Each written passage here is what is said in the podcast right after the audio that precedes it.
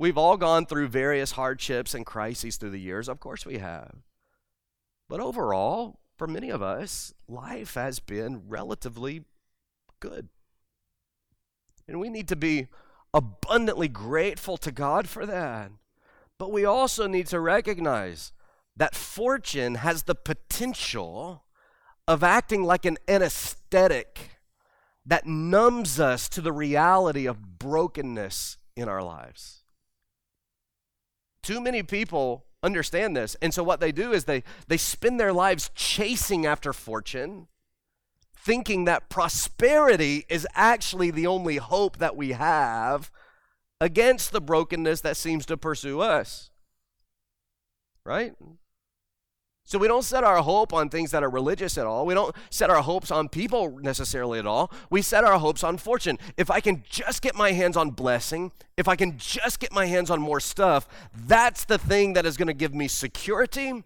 That's the thing that's going to provide real hope that I can escape the just travesties of my life and the hardships that I've experienced in my life. If I can just get to the blessing, that's where hope in brokenness will ultimately be found. And then when blessing finally comes, and for many of us it does, it quickly sets us on a path of what we would call blissful ignorance. We're ignorant now sometimes of our own brokenness, and we're happy to be so. Blind to the suffering of others in some cases, numb, especially to our own sinful condition. Now, if you're ignorant of brokenness, the problem is you'll also be ignorant of gospel hope. Because remember, it requires brokenness, the re- recognition of brokenness before we can actually get to anything good and substantial about hope and about the gospel. Think about it. There's a reason Jesus said that it is hard for a rich man to enter into the kingdom of God. Why did he say something like that? It's nearly impossible for those of us who have been extraordinarily blessed to get a sense of our own need. And when we do, it's very difficult to transfer our hope from wealth and from pleasure and from money or whatever it is that we would describe as being fortunate and blessed, it's very hard to transfer our hope from that to a Messiah that was said to have been born 2,000 years ago. That's a hard thing to do for anyone. It's especially a hard thing to do for someone who feels secure in their blessing. But there's also a kind of spiritual prosperity that is just as damning. On one hand, we have the ignorance of brokenness because we are a wealthy people. Maybe not in comparison to other Americans, but relative to the world, we have been extraordinarily blessed. And that blinds us sometimes to some of the realities of suffering, but also to our own brokenness. But then there's this spiritual dynamic as well that's at work here. It's an enemy for us. The Pharisees, for example, were so proud of their ability to keep the law that they lost all sense of their own sinfulness. Theirs wasn't a material blessing necessarily, it was a religious blessing. It was a path of prosperity in terms of their faith. They rejected Jesus, ironically, the only true hope that they actually had. And why did they reject him? Because they expected when the Messiah would come, he would come to reward them because they had done so well because of their spiritual prosperity. Messiah, when he comes, yeah, Jesus can do these wonderful works. He can do these amazing things. But if he was really the Messiah, he would be here to reward us for our ability to keep the law. But what Jesus actually came doing was warning them. You can go to some passage where he pronounces extraordinary woes against the scribes and Pharisees. Why? Because their spiritual prosperity had actually blinded them to the reality of their own sinfulness. Self righteousness became their hope, making them ignorant of their own brokenness. Okay? So we've got at least two enemies that I'm dealing with today. The first one is just ignorance. Sometimes that's um, ignorance that comes from material blessing, and we just kind of get numb to the fact that we're sinners and that we've got issues and that other people have issues, and we're just content to set our hope on wealth. Then there's the ignorance that comes from spiritual blessing. You know, we're just really good Christians, and when we're really, really good Christians, we, we start to forget that we're actually really, really bad sinners too. And the gospel gets muddied up and all of that. Okay, enemy number two the enemy of denial. The enemy of denial. How is this different? We can also be oblivious to brokenness simply because we choose to be. We just choose to be. An awareness of brokenness, both spiritual and material, is an immensely heavy burden for us to bear. Many of us, we have a particular way that we want to view ourselves. We have a particular way that we want to view the world around us, and we will consciously turn away from things that interfere with that vision. This, this is why uh, churches stop dealing with issues of sin in their services, because it's uncomfortable to understand the reality of our sinfulness and to see holiness and justice in God is a heavy burden. We don't like to hear those things, so we don't hear those things. We choose not to hear them, we choose not to say them. It's far easier to cope when you just remove any reminders of how broken the world really is. We do this in all kinds of ways, don't we? People aren't always so genuinely interested in helping a people group like the homeless but they really don't like it when the homeless colonies are set up with all their tents and their tarps on someone's commute into work. They're not always so interested in actually helping those people, but they want them moved out of the way so they don't have to look at it every day when they're driving to work, right? It's this ignorance of denial. We see brokenness, but we don't want to see it anymore. We just want to get it out of the way so we don't have to think about that anymore, right?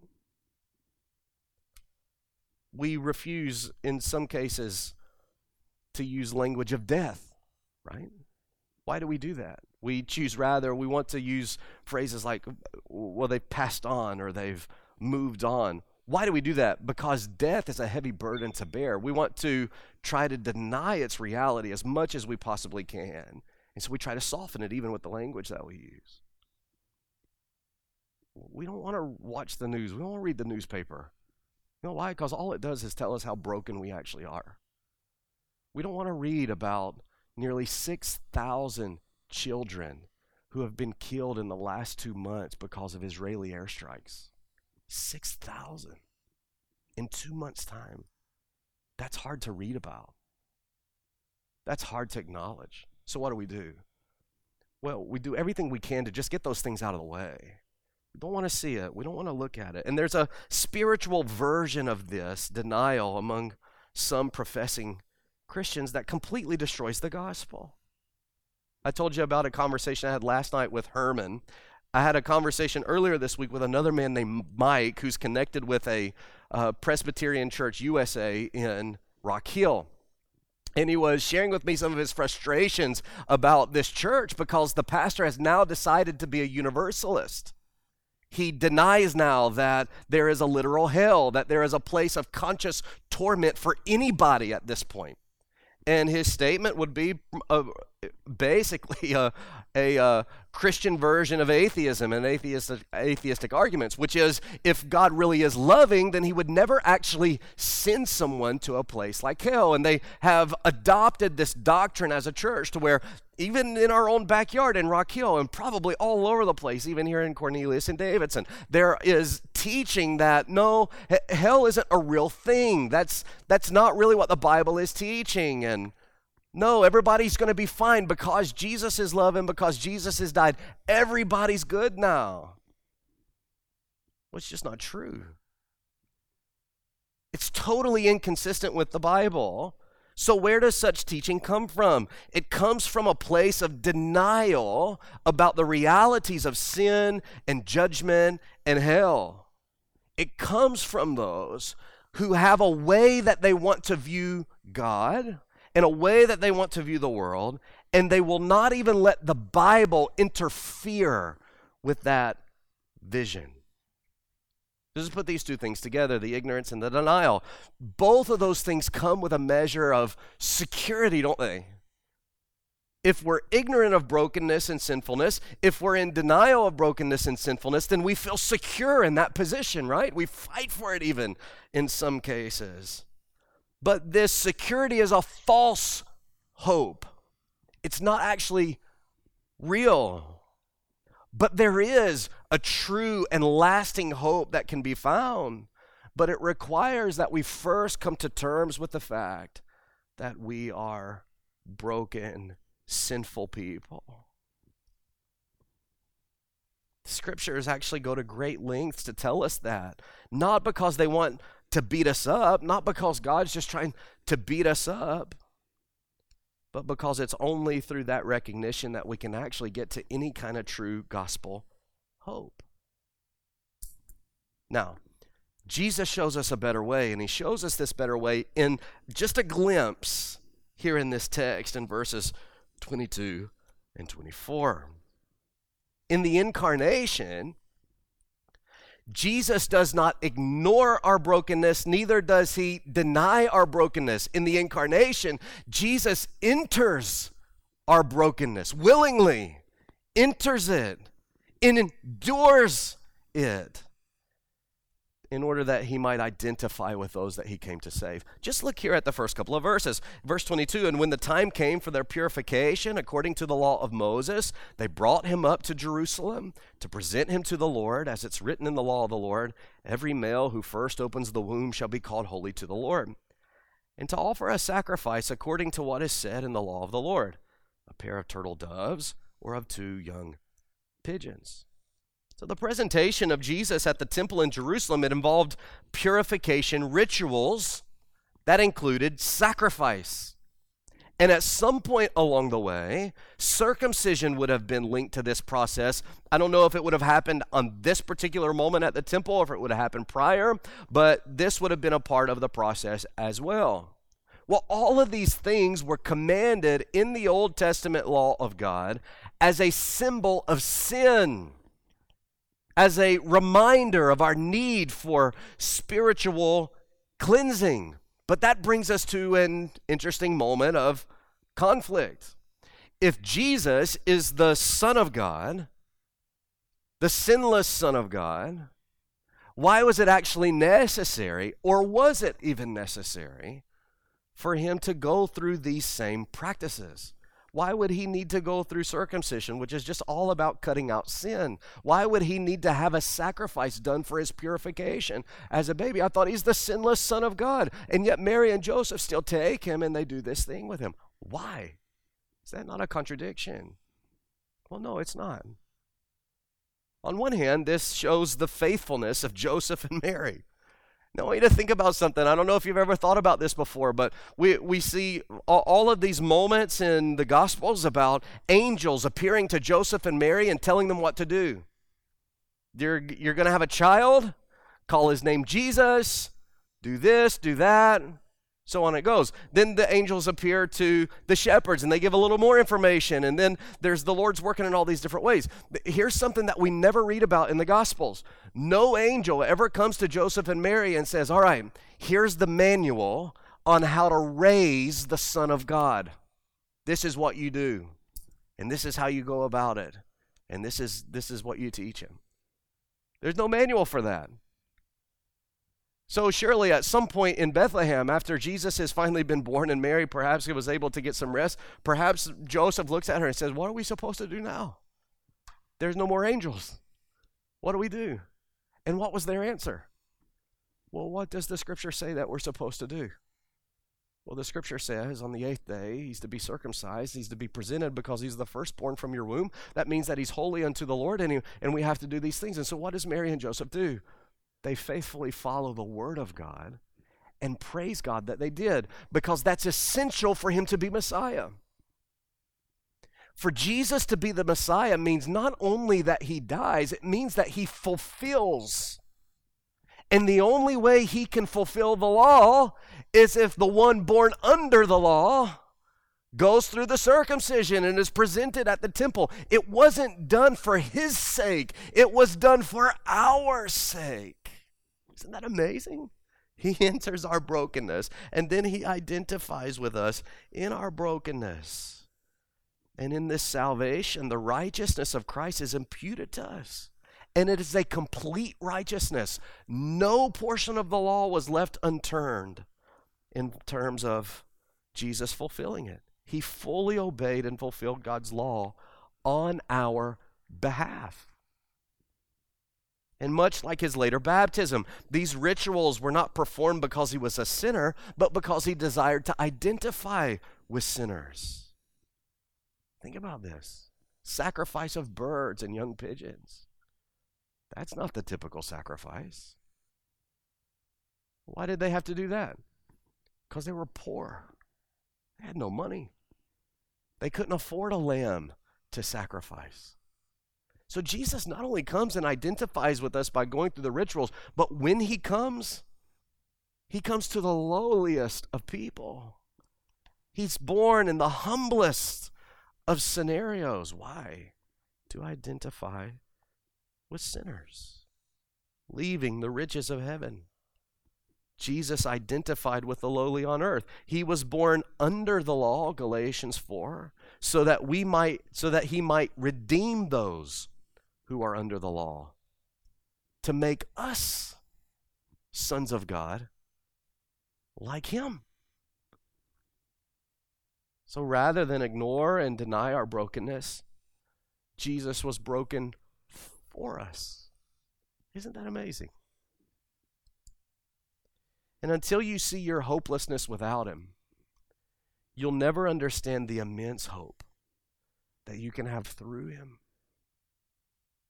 That's why we begin here. I'm not just trying to beat you up. I'm not just trying to tell you how bad you are. In fact, relative to other people, you're probably pretty good. But the comparison and the and the bar that has been set for us has not been set by other people. It's been set by a holy God. And the reality is that each of us, whether you're 80 years old or you're 8 years old in this room today, no matter who you are, you are absolutely hopeless and broken and sinful without Christ. And until you begin to understand that, you'll never really understand that He is hope. You'll never understand the advent of hope in the advent of Christ. All right, number two. Hope not only requires that we recognize brokenness, hope requires we believe the brokenness can be fixed. Hope requires that we believe that the brokenness can actually be fixed. Now, my desire is that all of us are thinking truthfully about brokenness at this point, but the fact is that most of you probably didn't need to be convinced. Some of you may not identify at all with the predicament that Michael Bublé found himself in. In fact, you're routinely in your life plagued with the reality of sin and suffering that is not only in you, but around you. You know what that's like, which brings us to the next point of emphasis. Are we to expect that any of this can actually be made better? Can it be fixed? Can it be made better? Even more, can it be made right? Or are we just on this crazy path of we're just here, there's no purpose, we're just got to do the best that we can? Some seem to struggle to see how bad things are. Many find it difficult to believe that it can actually be made better. Well, again, there's two dangers at this point. The, the first danger is cynicism, which causes a person to resign themselves to the notion that none of it can actually be made right. In that view, our only course of action is just do the best you can and hope that you fare better than other people. That's cynicism, right? Just it can't be made better. The other danger here is a misguided optimism. Okay? Misguided optimism. This is what we see predominantly at this Christmas season, at least in our secular world it leads an individual to set their hope on things that cannot actually make any difference in their life, but they just really believe that it can. And they really hope that it can, but it can't. Can't do anything. Hard work, a positive spirit, even a strong moral compass cannot provide what we need. So, how can we actually come to believe that a real and lasting hope exists? This is where Simeon and Anna are so helpful to us because both of them show us what it's like to live with a hopeful expectancy that's not rooted in the human spirit or in the quote Christmas spirit, but is rooted in the power and the promises of God. Okay? Look with me in verse 25. Let's read first about Simeon. Now there was a man in Jerusalem whose name was Simeon, and this man was righteous and devout, waiting for the consolation of Israel, and the Holy Spirit was upon him and it had been revealed to him by the Holy Spirit that he would not see death before he had seen the Lord's Christ. And he came in the Spirit into the temple. And when the parents brought in the child Jesus to do for him according to the custom of the law, he took him up in his arms and he blessed God. He's not only expecting that this is going to happen, but he recognizes when it does happen and he blesses God for it. Now skip to verse 36. Let's look at Anna. And there was a prophetess, Anna, the daughter of Phanuel, the tribe of Asher. She was advanced in years, having lived with her husband seven years from when she was a virgin, and then as a widow until she was 84. She did not depart from the temple, worshiping, fasting, prayer, night and day. Why would she do that? Hopeful expectancy, right?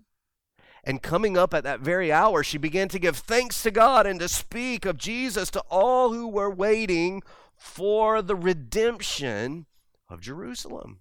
Now, Simeon and Anna here are wonderful examples of the spirit of Advent that we talked so much about last week. Remember, Advent from the Latin adventus, it means coming or arrival. There's two advents in the scripture. The first advent being the incarnation of Christ, the second advent being the return of Christ. And of course, they're awaiting for the first advent of Christ. And I want you to think about this in terms of the advent season for just a moment. The advent season is a time of longing and hopeful expectation that Christ will come to save his people. Just as Israel and Simeon and Anna longed for and awaited the advent of the Messiah, Christians now, us, we long for and await the Messiah's return in the same spirit of it. And no one in the Christmas narratives displays this sense of hope and certainty quite like Simeon and Anna do. Though they understood the deep reality of brokenness and sin, they were fully convinced that God would fulfill his promises of salvation. Fully convinced. It's unmistakable in this passage. Not even yet with the Christ coming to the temple, but just the practices of Simeon and Anna before that, full of hopeful expectation, trusting God, believing in his promises. They both gave their lives to prayer and to worship and proclamation about this hope. And God blessed both of them to speak prophetically about the hope that had come in the child Jesus. But the question is, how could they actually possess that kind of hope? What gave them such assurance in that moment?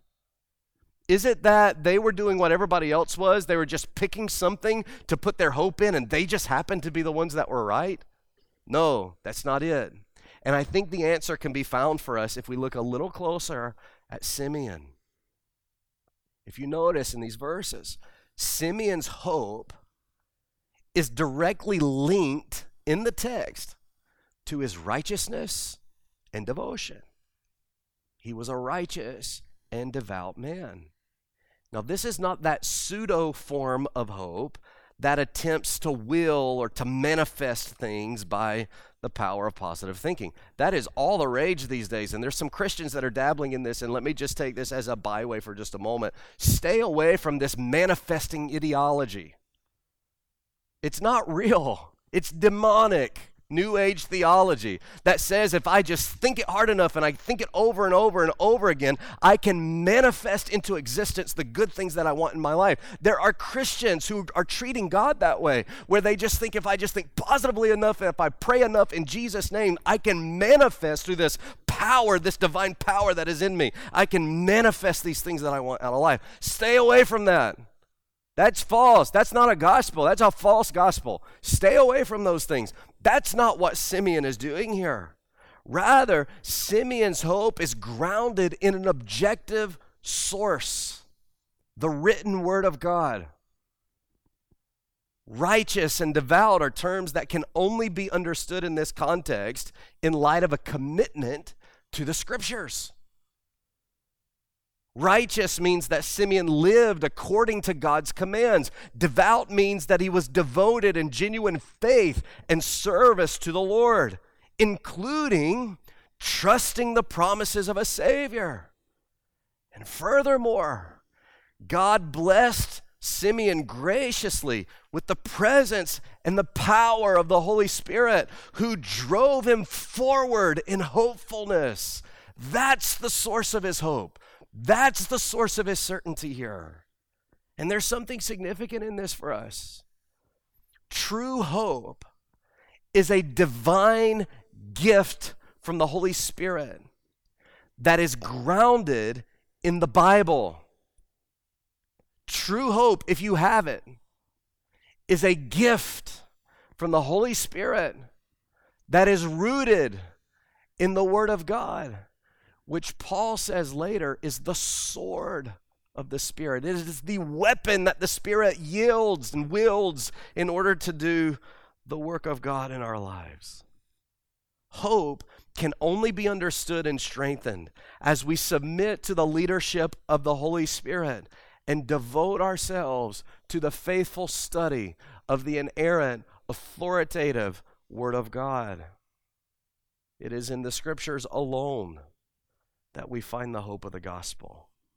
And it is the Holy Spirit who illuminates the word in our hearts and minds, giving us the same assurance that Simeon and Anna had. You say, oh, I just feel so unsure of everything. Well, are you devoted to the word? Are you righteous in your obedience to it, faithful in your devotion? A cynic will never experience hope because they refuse to believe in anything at all. But neither is a sense of hopefulness itself worth anything if it isn't rooted in an objective truth. The brokenness of this world can and ultimately will be fixed. It will all be made right. But the only place you will find true grounds for believing that is in the Bible it's the only place. Hope is not something you can conjure up from deep within you. It is a gift from God that He delivers through His Word. So if you're without hope today, what you need is the Word. You need to come to the Word because it's the Word that the Spirit will use to give you this hope. Okay? Finally, we've seen hope requires we recognize brokenness. Hope requires that we actually believe that things can get better. If you don't believe that, then you literally don't have any hope at all, right? Thirdly, hope is made certain only through Jesus. Hope is made certain only through Jesus. Now, everything we've covered up to this point has been framed around hope's potential. Okay? Hope's potential. But now I want you to see that through the gospel of Jesus, true hope is a certainty that you can personally experience. Okay? Are you with me still? Right? I know it's kind of warm. Give me your eyes for just a second. Will you do that? I'm going to say that just once more. I want you to know. Okay? Are you listening? Everybody. I want you to know that the hope of the gospel is a certainty, it's a certain hope. And you can have it, okay? So I want you to know, and hear me out for just a few more minutes, okay? When the Bible speaks of hope, it, it doesn't speak of it in reference to wishful thinking. That's how we typically use that word. It's not how the Bible uses that word. The Bible uses it in terms of a present assurance of a future reality, okay? I am certain today of what will be tomorrow, okay? That's kind of the terms of biblical hope that we're working with here. And this assurance that the Bible gives us, it has everything to do with Jesus. With the advent of Christ came the advent of everlasting hope. And we can begin to see this if we look at what Simeon said, okay? Verse 28. He took Jesus up in his arms and blessed God and said, Lord, now you are letting your servant depart in peace according to your word. For my eyes have seen your salvation that you have prepared in the presence of all people, a light for revelation to the Gentiles and for glory to your people Israel. And his father and mother marveled at what was said about him. Now, these are not the words of a man who simply wished that this child would be the one to bring salvation, but of someone who was entirely convinced of it.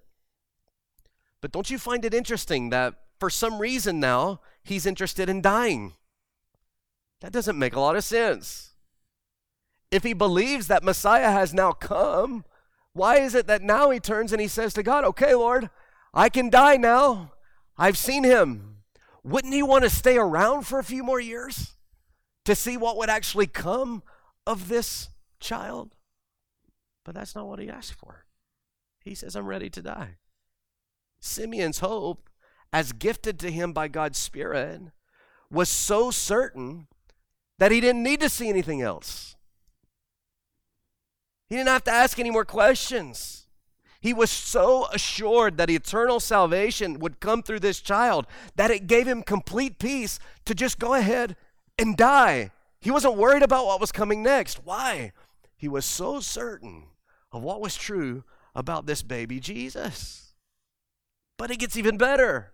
Simeon declares that this gospel hope was not just for him.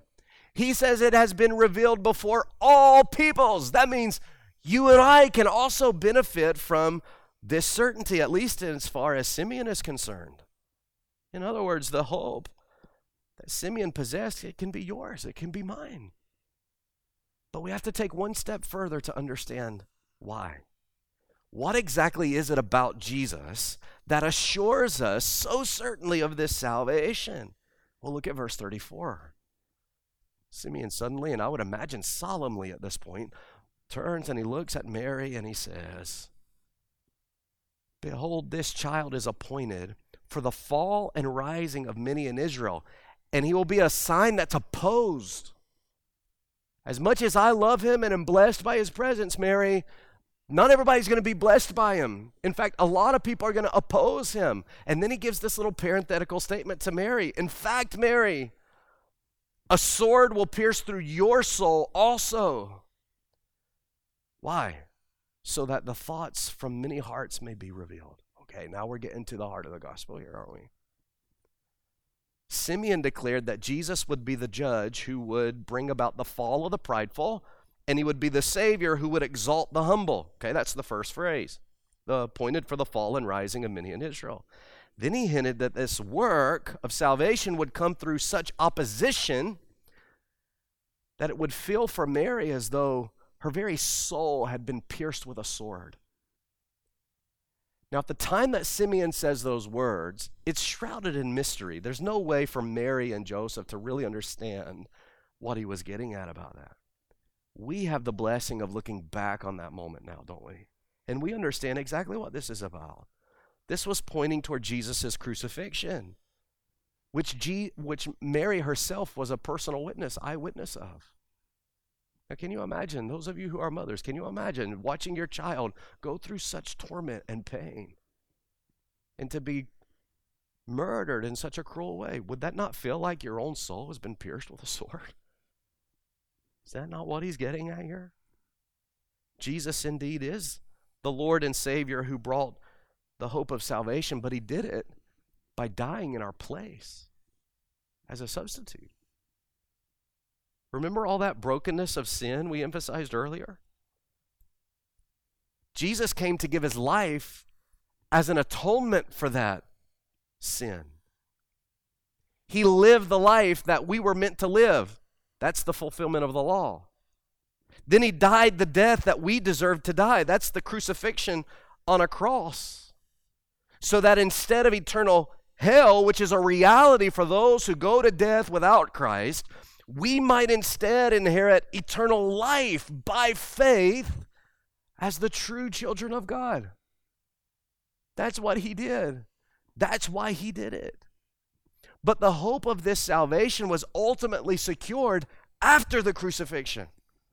Because the crucifixion doesn't mean anything until the resurrection happens three days later. How can we be certain that Jesus has brought salvation? Because God raised him up to say, I proved it. He's the one. He fulfilled the law. He has satisfied my wrath. And now you can have life through his life. That's what the resurrection says. It's what we read about in 1 Peter just a few moments ago. I'll read it again. Blessed be the God and Father of our Lord Jesus. According to his great mercy, he has caused us to be born again to a living hope. And what is that living hope in? The resurrection of Jesus Christ from the dead. And what does it do? It gives us an inheritance. Remember Galatians 4. We are now heirs and what is the inheritance that we receive as heirs if we're in Christ? Peter tells us it's an inheritance that's imperishable, it is undefiled, it's unfading, and it's kept in heaven for us. It's secure. Who is it secured for? Those who, by God's power, are being guarded through faith for a salvation that's ready to be revealed. Do you see that? Salvation ready to be revealed. Salvation, present possession of a future reality. That's what we call hope. And that hope comes only through the crucifixion and the resurrection of the Lord Jesus. And Jesus offers this hope to you now. Now if you will just trust Him by faith, He will save you. He will forgive all of the sin that has led to the brokenness you have experienced in your life. He'll forgive it, He'll cleanse it. He'll give you His righteousness, He'll give you His life. He'll satisfy God's wrath that is determined against you. And today, can be the advent of hope in your life if you will just turn and believe. And why wouldn't you believe? It's so awesome. And it's real. That's the best part of it. It's not this it's not this therapeutic mumbo jumbo that we're just like really hopeful because that's the kind of people we are. We're super positive and good things happen to positive people. No, really bad things happen to positive people too. No, this is real hope. And it will only be found in Jesus. Now, let me finish this way as we set our thoughts back on Advent again, okay? Jesus is the Savior who came to die for our sins. He's also the sovereign Lord who will return to judge the earth. So if the issue of our brokenness in terms of our personal sinful condition is met at the cross of Christ. What are we then to do with the news that we read about the 6,000 kids dead in Gaza or about all of the, the Jews who were uh, kidnapped as hostages, and many of them subsequently have been killed. What do we do about the conflicts between Russia and Ukraine and all of the injustices that are happening there? What do we do about uh, about when we turn on the news and we see all the the people again this week who don't get a job? And they're so mad that they didn't get the job, they take a gun and they go and they kill a bunch of people at the place that they were hoping to work. What do we do with that? How will that be made right? Well, that's what we're longing for, isn't it? That's the second advent. He is the sovereign Lord, and He will return. And when He returns, He will make everything right. those who do not belong to him will be judged. Now, we take that as a warning on one hand to make sure that you're in Christ, okay? But those of us that are in Christ, we take that as a joyful thing. Not that we want to take pleasure in the destruction of the wicked, not even God takes pleasure in the destruction of the wicked. The Bible tells us that plainly. No, we rejoice in the justice of God, that He will make all things right. So, Simeon and Anna, they're going to the temple every day, and they're longing for the Messiah who will come to bring them salvation. You know what we're doing now that we've received that salvation?